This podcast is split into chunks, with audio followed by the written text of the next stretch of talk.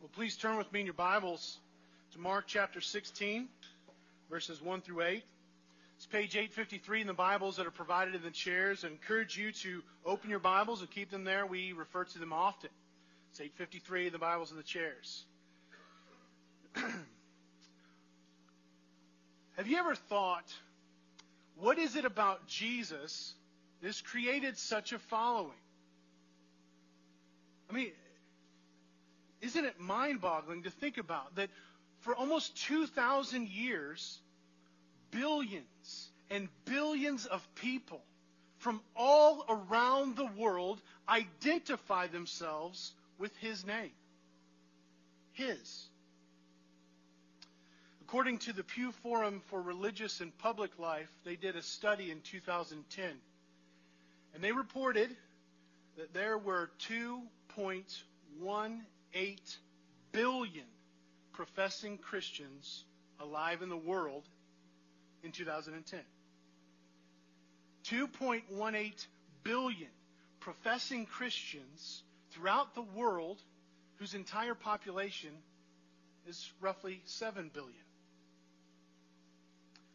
In addition to that, the recorded number of Christians who have been martyred from 33 AD to 2000 AD, now again, this is the ones who have been recorded. This is not counting the last 12 years. It's almost 70 million people. That's 70 million people who died in profession of their faith. They were unwilling to renounce Christ, and they died for it. 70 million. How could this be? How could there be so many people who identify themselves with a rural town carpenter who's not just a carpenter, but was a condemned carpenter, a crucified carpenter? It's not just because he professed to be the Messiah, the Christ you study history, you realize that within a hundred years of Jesus' life, there were dozens and dozens of men who professed to be the Christ, who professed to be the Messiah. And they were jailed and they were killed, and no one remembers them. There have been many religious sages who have been honored and worshiped, but none because they died a horrific and brutal death. Today we have celebrities with millions of adoring fans, but very few of them are willing to take on the name of that celebrity or give up all they have and travel across the globe or even give their lives, being unwilling to renounce the name of the one they love. So, how is it that this no name son of a rural town carpenter has risen to such notoriety that billions upon billions of people over two millennia on a calendar that bears witness to his very name, his very existence, all around the globe have followed him? Almost 70 million have died. No one has come close to having that number of books written about him. Not even close. And so, how could this be? This goes far beyond the wildest rags to riches story that we so often love. This goes well beyond the idea that the victor tells the story of history. This is phenomenal. This is extraordinary. This doesn't just happen. So, how did it happen? Well, it didn't happen because Jesus just died on a cross. Lord knows how many people have died on crosses. It wasn't simply that he was a religious or moral leader who died an unjust death, because he would just be, at that point, one among millions of unknown priests and holy men who took stands for their faith and for their morals and died unjustly, and no one remembers them. At best, they are a name and not an unknown number. But martyred shamans aren't worshiped. Jesus is. 70 million followers, including priests and monks and pastors and missionaries and men and women and children have given their lives in worship to Him. And so, how could it be? It's not because He died. It's not because He was a good and moral religious teacher. Then how? How could this be? the reason why billions and billions of people have hoped in him, the reason why millions of people have given their lives, they have given up their perishable lives in order to put on the imperishable, is because Jesus rose from the grave. Everything about Christianity hangs upon the resurrection. Everything from the very core of the doctrine of Christianity to its long standing global expanse. From the very number of those who are willing to give their lives in the hope of something greater to the very questions and doubts that you have this morning about Jesus' death and resurrection. Everything hangs on the resurrection. Friends, I, I, know we live in an age of skepticism and science that tells you that the resurrection is impossible, that there's no way that that could happen. So if you're here and you have questions about Jesus' death and resurrection, you're in good company. You are. In fact, as we read this text, you're going to find that you're in far better company than you originally thought. We've all been influenced by self, the self contradiction of this age of skepticism. But you know what? Jesus' resurrection challenges all that. See, Jesus has risen. And the empty tomb challenges us to respond in faith. So let's look at our passage. Mark 16, verses 1 through 8.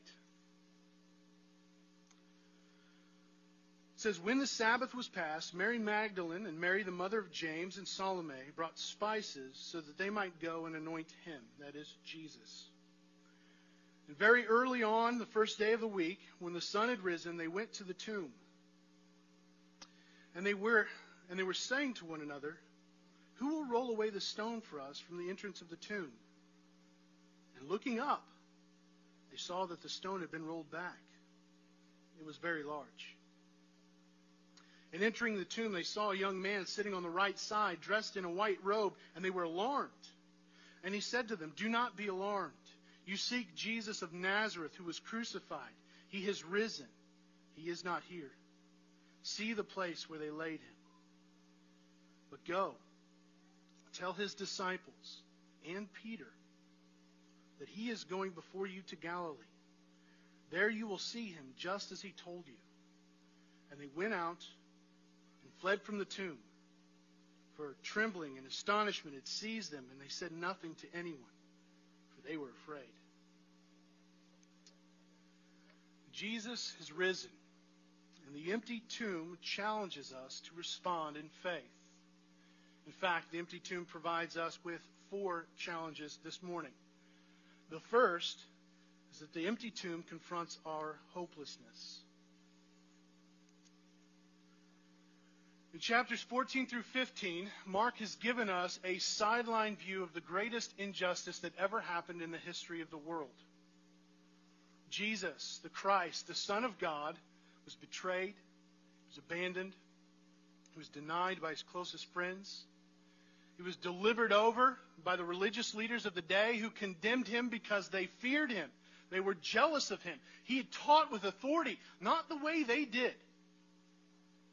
He did things that only God could do, things that they couldn't explain. And in their jealousy, jealousy, they delivered him over to the Gentiles who mocked him and beat him and spat on him and nailed him to the cross. Mark allowed us to see firsthand as Jesus suffered horribly under God's just and holy anger in order to bring sinners to God. And when he died, we saw that the first two people to really receive the blessing of this were two of the very men who had participated in his death. There's the Roman centurion his executioner, and Joseph of Arimathea, a councilman. The whole council had condemned and handed him over. For the centurion, his faith was displayed in his confession. Truly, this man was the Son of God. For Joseph, it was giving up everything, risking everything, so that he might go and ask for Jesus' body, that he might lay him in his own tomb. We also saw last time that because it was so late and the next day was the Sabbath, Jesus' burial was rushed. Not everyone got to pay their respects in the way that they would have liked. And that brings us to these three women Mary Magdalene, Mary the mother of James, which is Jesus' mother, and Salome. Together, they were the first mentioned in chapter 15, verses 40 through 42. We learned that they had observed Jesus' death, but at a distance. But Mark also tells us about how much they loved Jesus, how they followed Jesus, how they ministered to Jesus during his three years of ministry in Galilee. And in verse 47, we learn that they saw where the tomb was that he was laid. And now, here in verse 1, after what had to be the most solemn Sabbath that anyone could ever experience, this day of rest, they made their way to the tomb. They decided to go and pay the respects to the one whom they loved, the one who had died. They decided that they would go ahead and take the risk. Their lives were at risk for doing this, and so very early in the morning, they made their way to anoint Jesus. Now, they went early in the morning for two reasons. First of all, because of the Sabbath, right? The Sabbath is a day of rest. You can't work on the Sabbath, so they didn't get to pay the respects as, as they wanted. They didn't have time to acquire the spices needed, and so they went to anoint Jesus' dead body on that day. But the second reason is a little bit more selfish. They hadn't paid their respects to him properly because of fear. Remember, they observed Jesus' death and burial at a distance. They were afraid to be counted as with him. And now they go early in the morning so that no one would see. And friends, you have to ask the question, well, why not? I mean, what, why take the risk? The man whom they had loved, the man whom they'd followed, the man whom they'd served was dead. They saw him buried. And so, what's the point of risking your life and breaking cultural traditions if the one that you believe came to change all that was dead in the ground? Friends, do you recognize how pertinent a question that is for us today? How many people don't take risk and they don't go against cultural traditions because they believe he's dead or they live like it? And so, were they attempting to love and honor Jesus? Yes, they were. Were they showing more faith and taking more risk than the 12 disciples? Yes, they were. But were they filled with fear and grief and worry and hopelessness as they made their way to the tomb that early Sunday morning? Yes, they were. I hope you see that these are not super Christians. They weren't running to the tomb that early morning because they believed it would be empty, and they wanted to be the first ones to see it. No, they were hopeless, fearful mourners making their way to a tomb to anoint a dead body. Their grief, their hopes, their dreams, they've been crushed. And though Jesus had told his disciples on five different occasions that he would rise from the grave, these women were not expecting it. They were not looking forward to it. Grief stricken, they somberly made their way to say goodbye to a dead man. They did not understand, nor did they believe his promise that he would rise again. And in these few verses, Mark paints this picture of us so we can identify with their hopelessness. We can identify with their grief and their pain. Very early in the morning, as these faint wisps of light begin to push back the darkness, these women slowly and somberly carry spices to a grave. Friends, this is a funeral procession, slow and somber.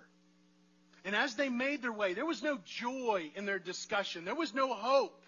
There was no life. I'd imagine that it was fairly silent. But the silence was broken as they realized that in their grief, they forgot about the stone. Who would roll it away? They knew that they could not. Mark even gives us a picture of their countenance. They were looking down, their heads were hung low. How do we know that? Because in verse 4 it says, And looking up, they saw the stone had been rolled away. Friends, I want you to try to picture this moment. Picture it in your minds as the sun began to crest over the horizon, streams of light pouring across the sky. They looked up and they saw that the stone had been rolled back. It had been rolled away. I mean, could you imagine what was going through their heads in that moment? Could you imagine what they were thinking? The awe, the wonder, the surprise, the bewilderment. Imagine the shock of it all as they were standing there. This was not what they expected to find. What had happened to the tomb? Where, where was Jesus' body? They looked up to find that a very large stone had been rolled back. And Mark is careful to point out that it had been rolled back and that it was very large so that we would understand that this was God's work. God rolled away the stone. God acted to confront their hopelessness. Now, we could roll this out even more, but I hope that you can see just how much we are like them. It is not as though they were expecting to find that empty tomb. It's not as though believing in the resurrection of the body was easier in that day than it is now. We have this, this, this faulty assumption that people were just kind of dumb and believed in the supernatural and it made no sense back then and that's why they believed in that kind of stuff. But that's not, if you understand history, the way it is. You see, if you were a Gentile who lived in that day, the idea of the resurrection of the body is, is blasphemous because the, the philosophy behind, behind the Gentiles was escape from the material. The goal of afterlife, the goal of life after death, is that you be cast away from the flesh, the body. So they would utterly reject the idea of the resurrection. And if you were a Jew, well, some of them believed in a general resurrection, but they believed that it would happen in the last day when God came to judge the world. So even as a Jew, even as a follower of Christ, they did not believe in the resurrection. Didn't make it any easier to believe in it then than it is now. Not at all. If they were ever to find that tomb empty, they expected it would happen on the final day, not now. And so they were just as likely to doubt the resurrection as you and me. So we should not be surprised by doubt. Not yours and not theirs. But their doubt and our doubt was confronted by God.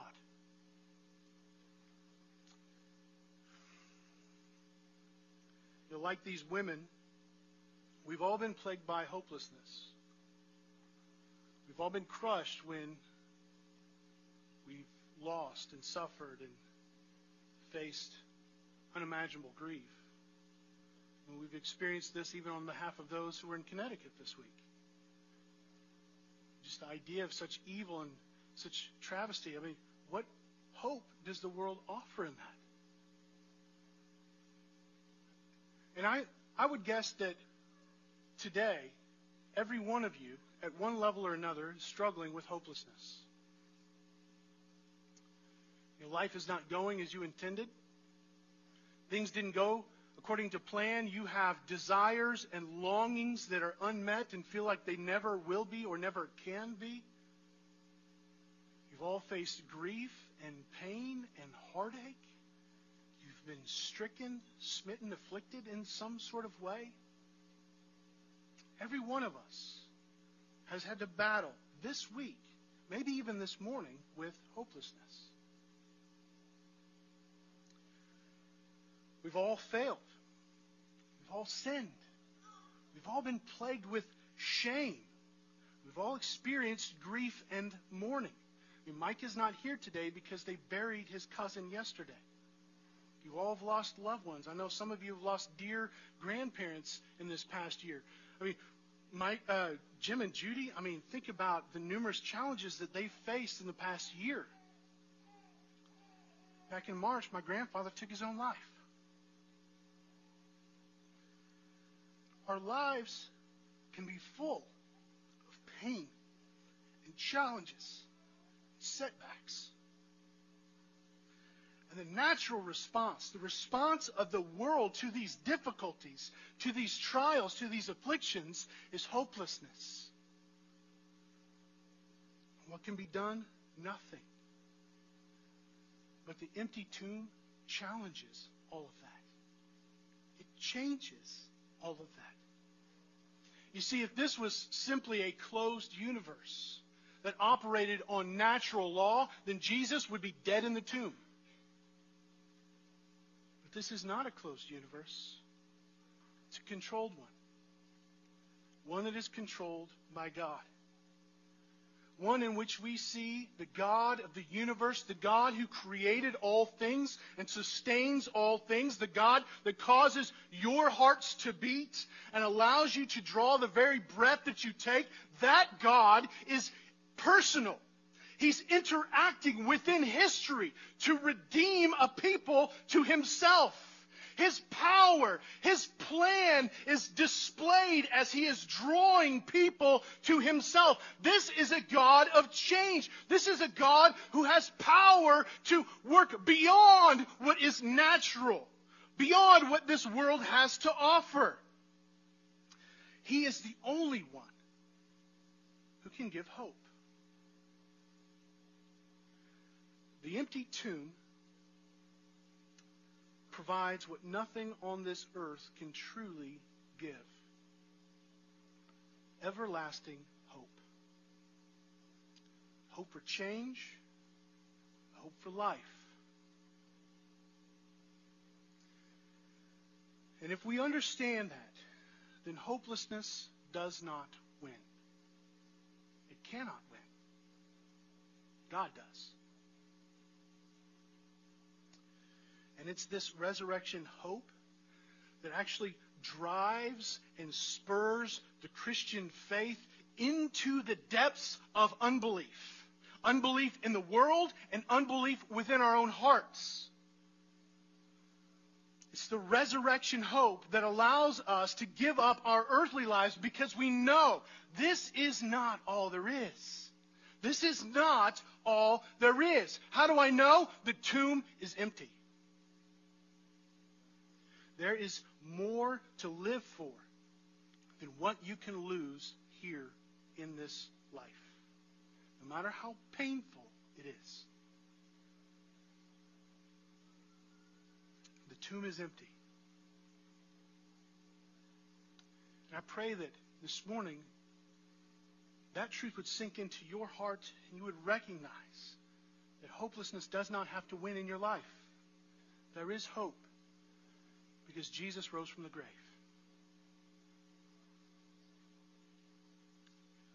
So not only does the empty tomb confront our hopelessness, second, it conquers our unbelief. Let's look at this unbelievable message that we see. Let's start in verse 4. It says, In looking up, they saw that the stone had been rolled back. It was very large. And entering the tomb, they saw a young man sitting on the right side, dressed in a white robe, and they were alarmed. And he said to them, Do not be alarmed. You seek Jesus of Nazareth, who was crucified. He is risen. He is not here. See the place where they laid him. But go, tell his disciples and Peter that he is going before you to Galilee. There you will see him just as he told you. That stone had been rolled back, not to let Jesus out, but to allow them to go in. These women entered the tomb, and to their surprise, they found this young man dressed in a white robe sitting on the right side. And we know from the other gospel accounts that this man was an angel. And so these women do what all people do when they're confronted by angels in Scripture they freak out. Okay? This is no Nicolas Cage dressed in a black trench coat here, though that in itself is very, very distressing. No, they were amazed. They were shocked. They were bewildered. They were upset. They were distressed. And it's amazing what he says to them, minus the first part. The first part seems kind of obvious. First, he tries to calm them down, obviously to no avail. Hey, don't freak out.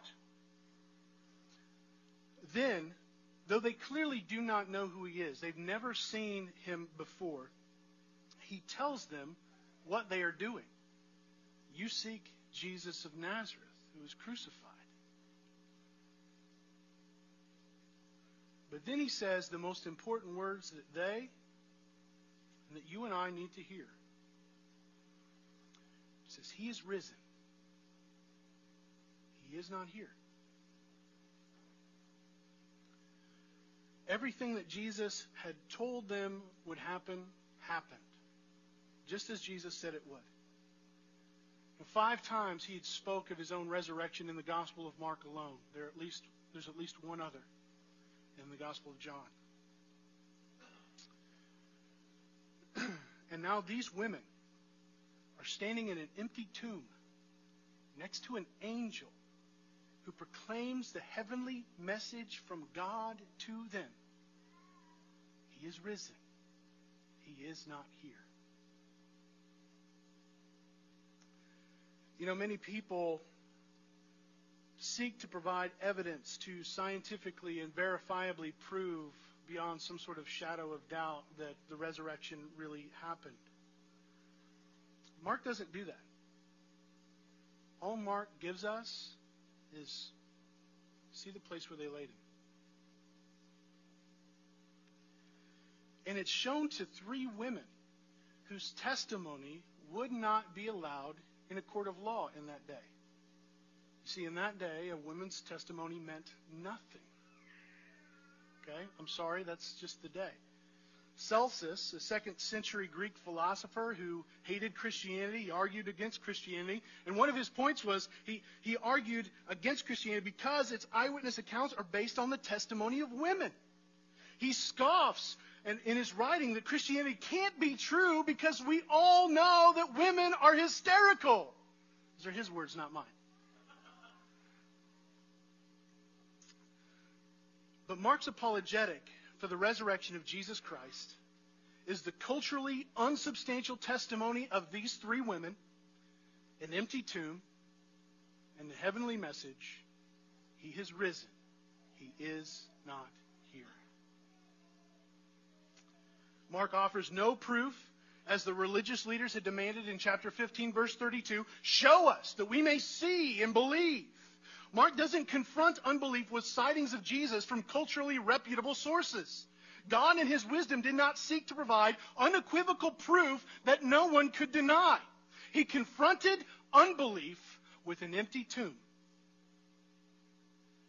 Mark's ultimate proof of Jesus' resurrection is the Word of God.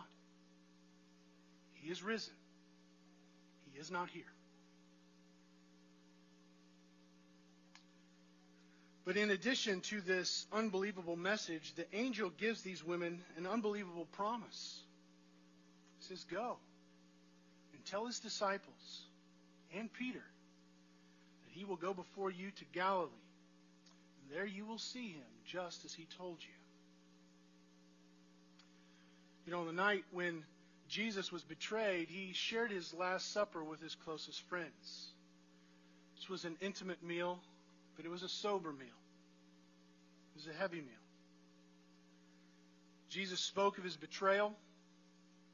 He took these elements of the Passover meal, which were meant to symbolize other things, and he, he tied them to his own death, to his own suffering. He told Peter of how he would deny Jesus three times. And then in chapter 14, verses 27 and 28, Jesus said to them, you will all fall away. For it is written, I will strike the shepherd, and the sheep will be scattered. But after I am raised up, I will go before you to Galilee.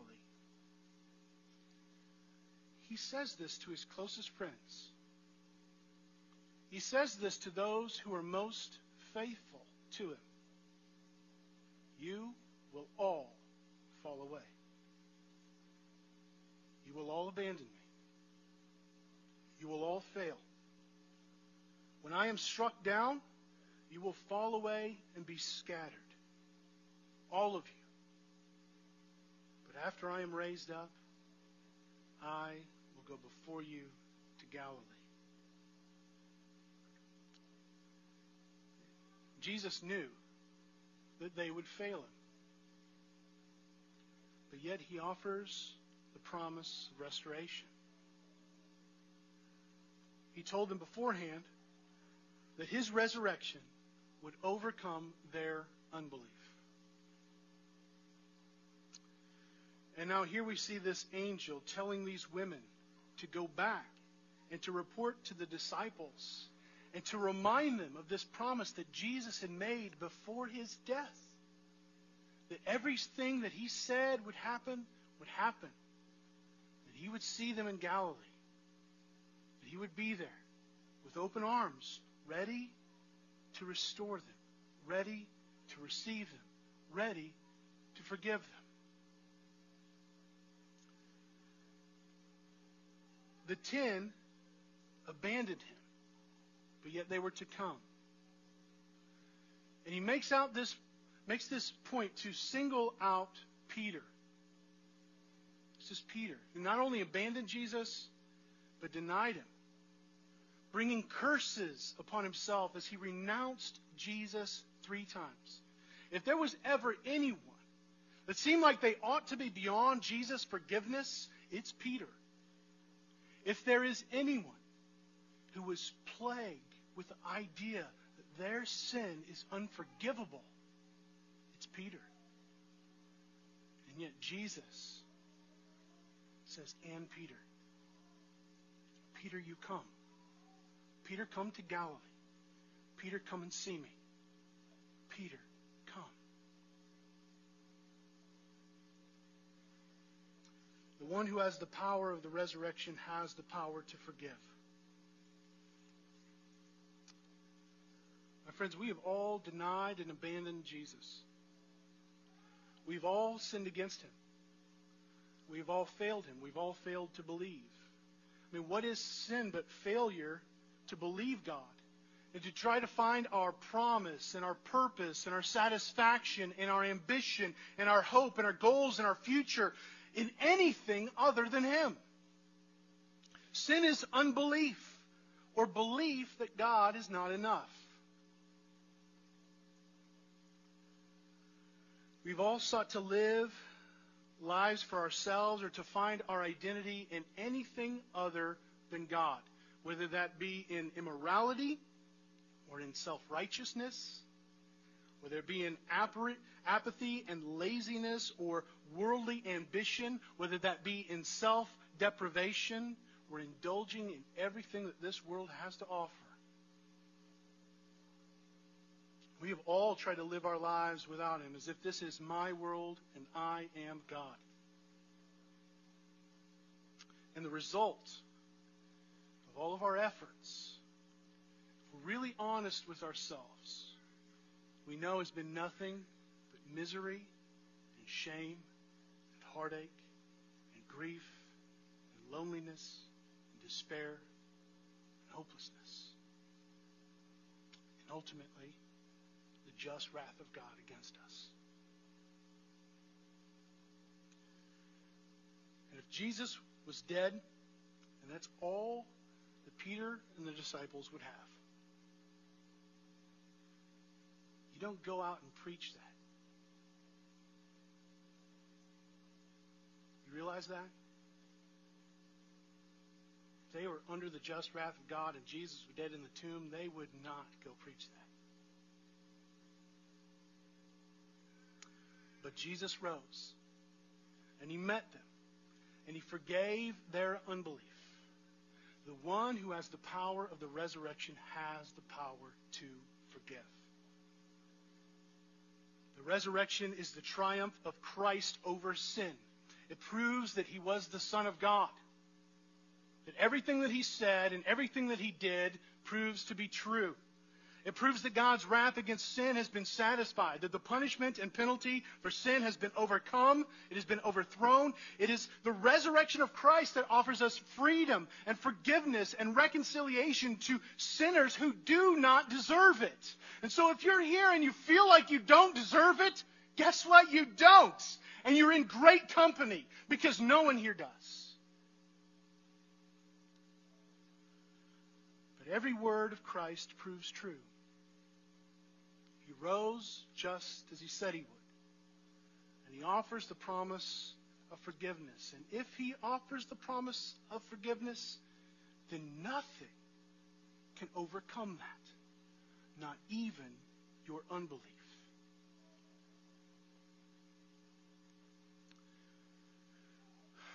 You know what your sin is this morning. I pray that you confessed it during that time of confession. But I hope that you see you are not condemned. Well, you are condemned, but you don't have to ultimately be condemned. There is hope. Doesn't matter who you are. Right? Whatever your sin is, do not hang on to it in sin, in, in shame and condemnation. Right? Repent and believe in the resurrection of Christ. Come to Him. So the empty tomb confronts our hopelessness. It overcomes our unbelief. Third, the empty tomb challenges our fear. Verse 8. And they went out, and they fled from the tomb, for trembling and astonishment had seized them, and they said nothing to anyone, for they were afraid. Overwhelmed by what they had just seen and experienced, these women didn't shine as beacons of faith, did they? No says they fled. They trembled. They were seized by their astonishment. They disobeyed God's word by not telling anyone. And why? Because they were afraid. The truth hadn't sunk in yet, and they were distressed. They were living in fear and not in faith. But we know that it doesn't end that way.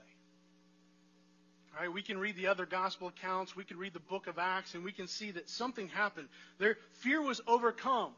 And it was overcome by the many appearances of Jesus, the resurrected Jesus, and by the giving of the Holy Spirit.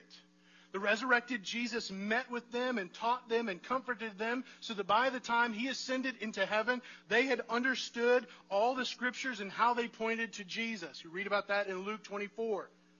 In Acts 2, we read of how Christ gave his Holy Spirit to dwell in them, to enlighten their minds, to sanctify their hearts, to guide and comfort them, and embolden them to proclaim the gospel, so that this ragtag bunch of fearful sinners who cowered in the dark were transformed into bold witnesses willing to give their lives for the sake of Christ. That doesn't just happen if Jesus is in the grave. How did it happen? Because Christ's resurrection challenged their fear. Well, Mark doesn't leave us with the whole story, does he? Now, if you look in your Bibles, you'll see that verses 9 through 20 appear either in a bracket or a footnote. Right? In many of your Bibles, there's this bracketed statement that comes after verse 8. Some of the earliest manuscripts do not include chapters 16, verses 9 through 20. Now, I'm going to deal more with this next week because we'll all be here after December 21st. If not, I've still preached all of Mark. Um,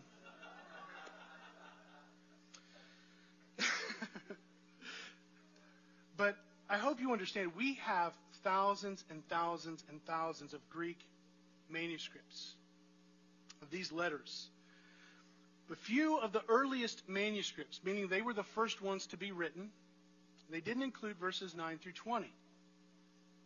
And that probably means, more than likely, that Mark ended in verse 8. Again, I'll deal with more with this next week. You don't have to worry about it unless the Lord should come. But this seems like a strange way to end, doesn't it? I mean, the women fled and told no one. I mean, talk about an abrupt ending. Sudden, just boom, done, out. What happened, right? I would take one of Tolkien's extended innings any day over this, right? But, but this sudden, shorter ending, you know, it, it's led a number of people to think that either 9 through 20 has to be the actual ending, or that the actual ending was missing, or that, that it's led others that to believe that in dissatisfaction regarding this abrupt ending, some editor came in later on just kind of tied the whole thing up with verses 9 through 20. But again, we'll deal with that next week. But I want, I want us to remember that Mark began very abruptly, right? Mark 1 1, the beginning of the gospel of Jesus Christ, the Son of God. Then, boom, scene change to John the Baptist. All right? He's not privy to kind of lead us to where he's just like, we just kind of follow him along. Bam, bam, bam, bam, bam. Immediately, immediately, immediately. There you go. Like, that's his, that's kind of the way Mark operates, but he does it for a reason. He did it in chapter 1 for a reason. I think he ends here in verse 8 for a reason. This sudden ending provides a challenge to our fear. You see, we often forget that we're not the original audience that Mark was writing to. Mark had another audience in mind a bunch of Gentile Christians that probably lived either in or near Rome. Christians who were facing persecution. Christians who were living every day under the fear that today might be their last day of life. They were challenged constantly Will I deny Christ? Will I stand firm? Their lives were at risk. And Mark ends his gospel with this call by God to go and tell. And yet these women flee in fear. The challenge that it leaves Mark's readers and us with is will you go and tell or will you run and hide? His readers knew the end of the story because those who were once fearful now were, became bold. They were the ones who had told Mark's audience. And the question is would Mark's audience do the same? Would they stand firm in their faith and go and tell, or will they run and hide? Will they run in fear? And what made the difference for these women, for the cowardly disciples who we don't even know where they are, what transformed them from fearful to fearless was the resurrection of Jesus Christ. Again, Mark's not interested in telling you a story or wrapping it up in a nice, pretty bow or proving to you beyond a shadow of doubt. He simply tells you the truth and then he calls you to respond in faith. He says, Do not be afraid. Go and tell of the resurrected Jesus. Faithfulness to Christ requires a bold confidence in the resurrection of Jesus. I want you to think about something. Have you ever thought about how your fear to tell others about Jesus is connected to your own doubt in the resurrection of Christ? Have you ever thought about that? The more confident, the more bold, the more assured we are in the resurrection of Jesus, boy, that gives us unbelievable confidence, doesn't it? To go and tell others.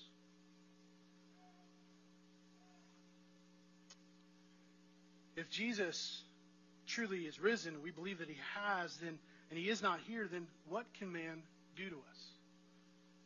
What are we afraid of losing? What victory does death have over us if Jesus has risen from the grave? And the answer is none.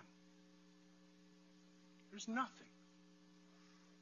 that will ultimately defeat us because of what Jesus has done know, a bold confidence in the resurrection of Christ leads us to say, for me, to live is Christ and to die is gain. All of those things that I once thought gain in this life, I now count as loss for the sake of Christ, for the power of his resurrection because we know that that inheritance that we have in heaven is secure. We know without a doubt that we are children of God. We know that whatever we would give up in this life, we would gain 100 fold with persecutions in this life. But it's worth it. The empty tomb challenges our fears. And it also turns all our pains. In the end, when we see the resurrected Jesus face to face in our own resurrected bodies, we will find that the worst things that ever happened to us will only end to serve to enhance our eternal delight in Him. Our scars from this life will only serve to magnify our joy and our glory in Him. This is reward. So do not fear. There is only gain in the cross and the empty tomb. So the resurrection of Christ comforts our hopelessness or confronts our hopelessness, it conquers our unbelief, it challenges our fears. And fourth, the empty tomb calls us to discipleship. The resurrection of Jesus beckons us to follow him. Look back at verses 6 and 7. It says, He is risen. He is not here. See the place where they laid him. But go, tell his disciples and Peter that he is going before you to Galilee. There you will see him just as he told you. The truth of Jesus' resurrection from the dead results in a call to follow Christ. Jesus leads the way, and as you go, you will see him.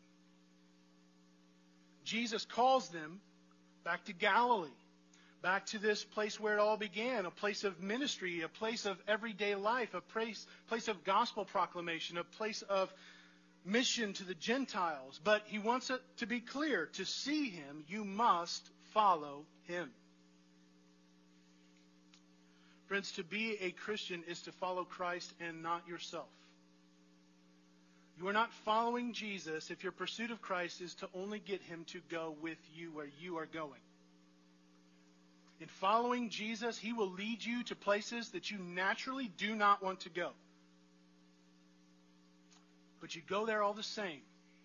Because what you want more than your own agenda, than your own direction, than your own sense of call is Christ. You want to be with Him, you want to see Him. Christianity is not about Jesus following you, it is about you following him. Being a disciple of Christ costs. I mean, think about Mark 8, 34 through 38.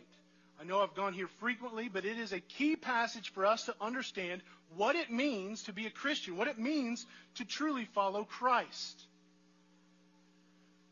It says, And he called to him the crowd with the disciples, and he said to them, If anyone would come after me, let him deny himself and take up his cross and follow me. Whoever would save his life will lose it, but whoever loses his life for my sake and for the gospel's will save it. For what does it profit a man to gain the whole world and to forfeit his soul? Or what can a man give in exchange for his soul? But whoever is ashamed of me and of my words in this adulterous and sinful generation, of him will the Son of Man also be ashamed when he comes with the glory of his Father with the holy angels. Friends, do you realize that if Jesus died, Jesus was dead, if Jesus was just in the tomb, this passage means nothing. It's irrelevant. Jesus is dead. Who cares? But if he rose, then there's nothing that is more important. To follow Christ, we must go where he goes even if that means denying yourself, even if that means you face scorn and ridicule, even if that means a cross, even if that means losing everything that this life has to offer because you know that the whole world is not worth forfeiting your soul. We must follow him. But here's the thing. When we follow the resurrected Jesus, when he calls you to follow, you can be assured of three things. First of all, Christ will never lead you where he is not already gone. Did you get that? Christ will never, ever lead you where he is not already gone. It's not like he says, hey, Phil, I want you to go to this place where I've never been before. You're on your own. Good luck. No, he goes before us. No one will experience more opposition or loss or heartache or suffering for Christ than Christ. No one. Second, if Christ is leading you and you are following, then you can rejoice in the fact that He is always with you, even to the end of the age. It's Matthew 28 20. You are never alone in the call to discipleship. Jesus is always present with you. Even when you don't feel it, even when your pain and suffering and heartache is so grief that you feel like you are by yourself, He is present with you. And third, you can set your hope on the fact that in the end, you will see Jesus. In that moment, when you come face to face with the resurrected Christ, you will understand why the call to discipleship has pain and loss and heartache and suffering. In that moment, it will no longer seem as loss, but trophies that magnify the glory of Christ. Let's be clear. Those who long to see the resurrected Jesus must follow the resurrected Jesus. And so this is the challenge of the empty tomb. It is a miracle that serves as a wedge to drive you to a fork in the road. As one commentator put it, the miracles of Mark's gospel come as both gift and crisis. They point to the God who offers new life, and they challenge the deepest values and structures of our existence. The resurrection of Jesus is the greatest gift and the profoundest challenge of all. Mark does not attempt to persuade us of its truth or defend it against its critics. The good news of the resurrection is an invitation to follow Jesus and a promise that those who follow him will see him. Or as Jesus put it, I am the resurrection of the life. Whoever believes in me, though he die, yet shall he live. And everyone who lives and believes in me shall never die. Do you believe this? Do you believe this? There is life in that empty tomb. Faith in the resurrection allows us to die to hopelessness, to be born again to a living hope through the resurrection of Jesus Christ from the dead. If Christ has not been raised, then your faith is futile and you are still in your sins. But if Christ has been raised, then the empty tomb overcomes our unbelief. If Christ has not been raised, then we have plenty of reason to fear. But if he has, then we have no reason to fear those who kill the body but cannot kill the soul. Rather, we should fear him who can destroy both soul and body in hell. And if that tomb was empty, then it calls us to no longer live for ourselves, but who for our sake died and was raised. This is the challenge of the empty tomb. He is risen. He is not here. Repent and believe in the good news of his resurrection. Let's pray.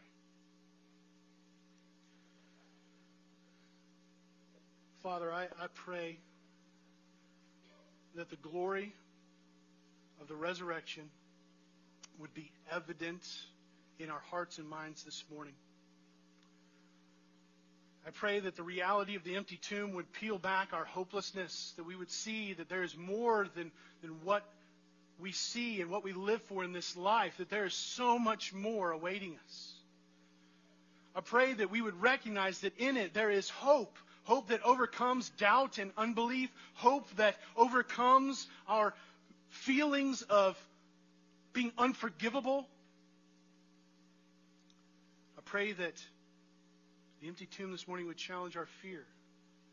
That we would realize though there is pain and loss in this life, there's so much more to gain.